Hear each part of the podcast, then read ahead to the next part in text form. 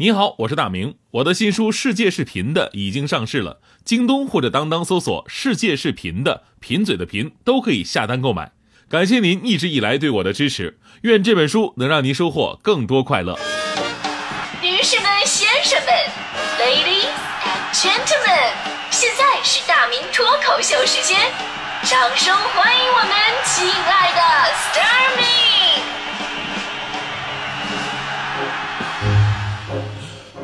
欢迎各位来到今天的大明脱口秀，我是大明。今天在这期脱口秀说之前啊，我我先郑重的提示各位吧，就是今天的内容呢可能会引起各位的不适，容易引发世界观崩塌、自我怀疑、狂躁抑郁，所以请监护人呢在小朋友的陪同之下谨慎的收听，是吧？不是这话并没有说反，因为小朋友听的会很合适，监护人听完可能真的会疯的，我跟你说。所以在这里，首先有三点建议：第一呢，收起你身上的贵重物品，尽量的不要让自己随手就能抓到它们；第二，相信明天会更好，不要想不开；第三呢，现在立马删除你所有小学语文老师的联系方式，因为你很可能听完之后会找他们要求退还当年的学费。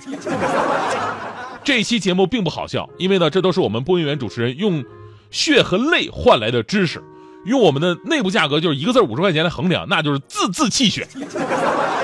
而今天我给各位来上一课，你你认为一定你读对了那些字，今天已经完全不对了。当然不可否认啊，我我个人小的时候就是属于那种特别马虎的，而且想当然也犯过，就把同学冯某某读成了马某某，同学不乐意了，我还教育他，你说咱俩的关系少了点能怎么着呢？你知道吗？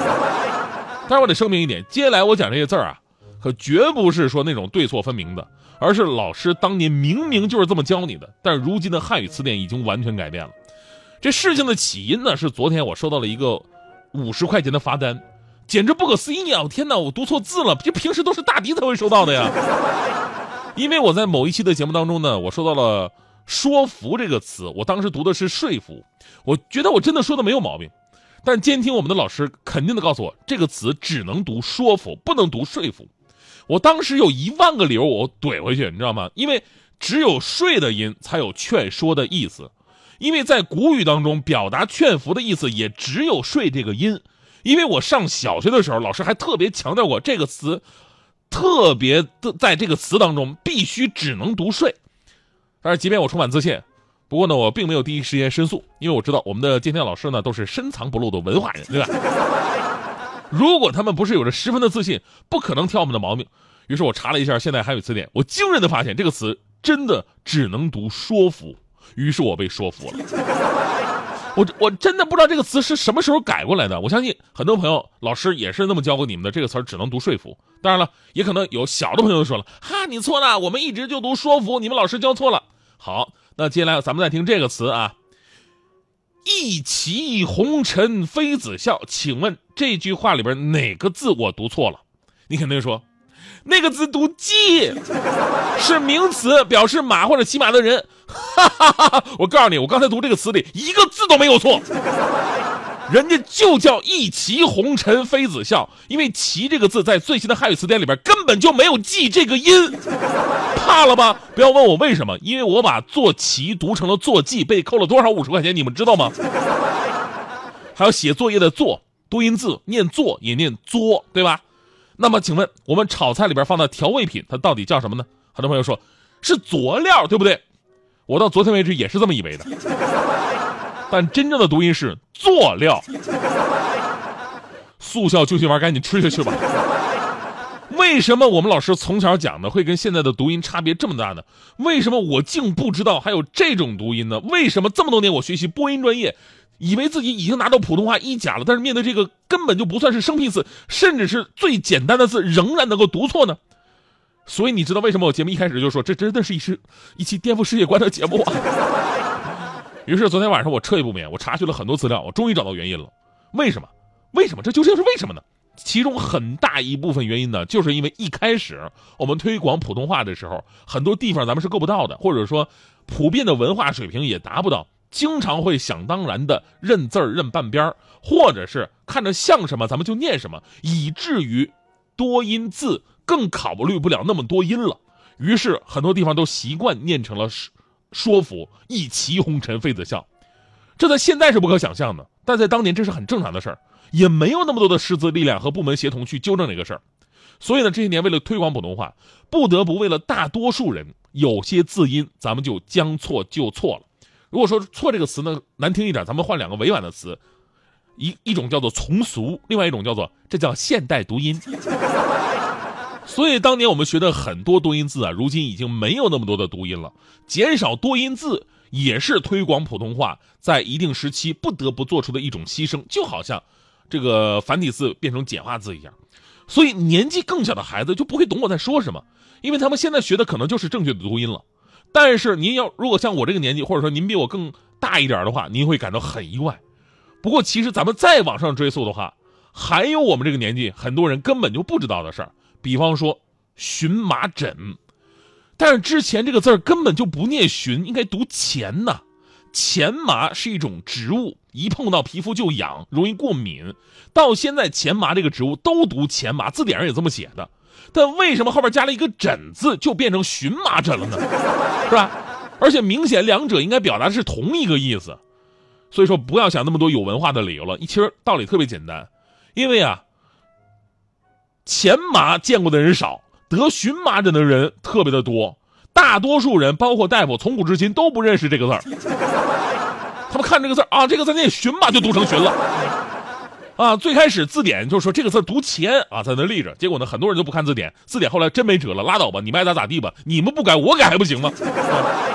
所以我突然发现了一个道理：一个人如果读错了一个字，那是误读；如果很多人一块读错一个字，那就变成口音了。如果全国人民都一个口音了，那么这就是普通话吗？对吧？看看这些年改过的词吧，你能记住多少？确凿曾经的读音是确作，呆板曾经的读音是矮板，一拜天地的拜曾经只读拜，只有这么一个音。后来有了舶来词汇拜拜，于是呢，这个字现在变成了多音字，也读白。还有你是谁的谁，以前呢也只有一个读音，就读谁，但是现在我们都读谁呀谁谁呀，所以说字典里边现在多了一个谁的音，而且今年我看很多人还读谁呀谁，未来真的是不可想象的。作为一个主持人呢，我们肩负推广普通话的任务，即使在这个字词的变迁当中啊，我们也可以看到其中。语言工作者为了让更多的人能够快速的学习和理解普通话做出的努力，约定俗成、将错就错，也是一个特定时期没有办法的办法，而且达到了非常好的效果。真心的感谢他们。但是偶尔我我个人我提出自己的一个小小的意见啊，这个我觉得中国文字的博大精深，如果把很多的多音字都简化了，在某些时候就会失去这个字在古语里边的一个特殊含义。比方说说服，比方说坐骑，对吧？也让很多古诗失去了韵脚。比方说。远上寒山石径斜，白云深处有人家，都对不上，也让某些诗句呢失去了平仄。比方说，一骑红尘妃子笑，无人知是荔枝来。它的二四六字是仄平仄对着第二句的平仄平。如果改成了一骑红尘妃子笑，那么一句的二四六字就变成了平平仄，这就对不上下句的这样一个平仄关系了。所以呢，在推广普通话的时候，可不可以在允许混用的同时，也保留一下这个字的古意呢？因为古意也代表着中国文化的深厚底蕴呢。当然了，这个事儿最根本还在于什么呢？其实我我真的总结了一下，最根本的还是在于我们每个人真正的应该去好好学习一下汉语文字，还有普通话。如果我们每个人都能够读对、读准，都能正音的话，那么也就无所谓的将错就错了。别看我们都是中国人啊，但是真的让你念字儿的话，你未必都能念准。中国文字太过繁杂，一个字儿，十个人里边有一人能念错的，那就是常见字了；十个人里边有三个念错的，那就是繁体字；十个人里有八个念错，那就是生僻字。而一个字儿，十个人全都念错，请问这是什么字？很简单，这个字儿就念错嘛。伦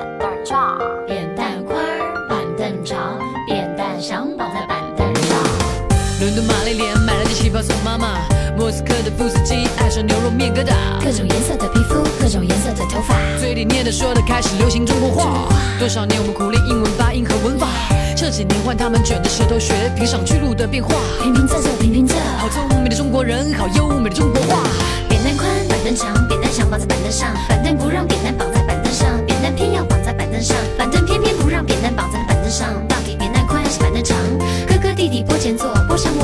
鹅，坡下流着一条河。哥哥说：宽的河。弟弟说：白白的鹅。鹅要过河。河要渡鹅？不知是那鹅过河还是全世界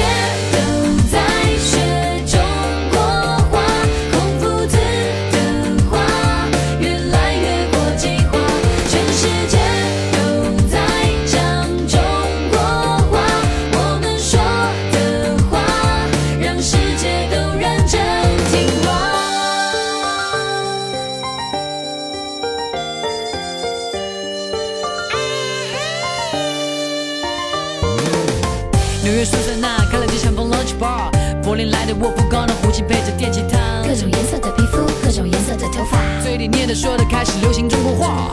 多少年我们苦练英文发音和文法，这几年换他们卷着舌头学评上去路的变化。这这平平这这平，好聪明的中国人，好优美的中国话。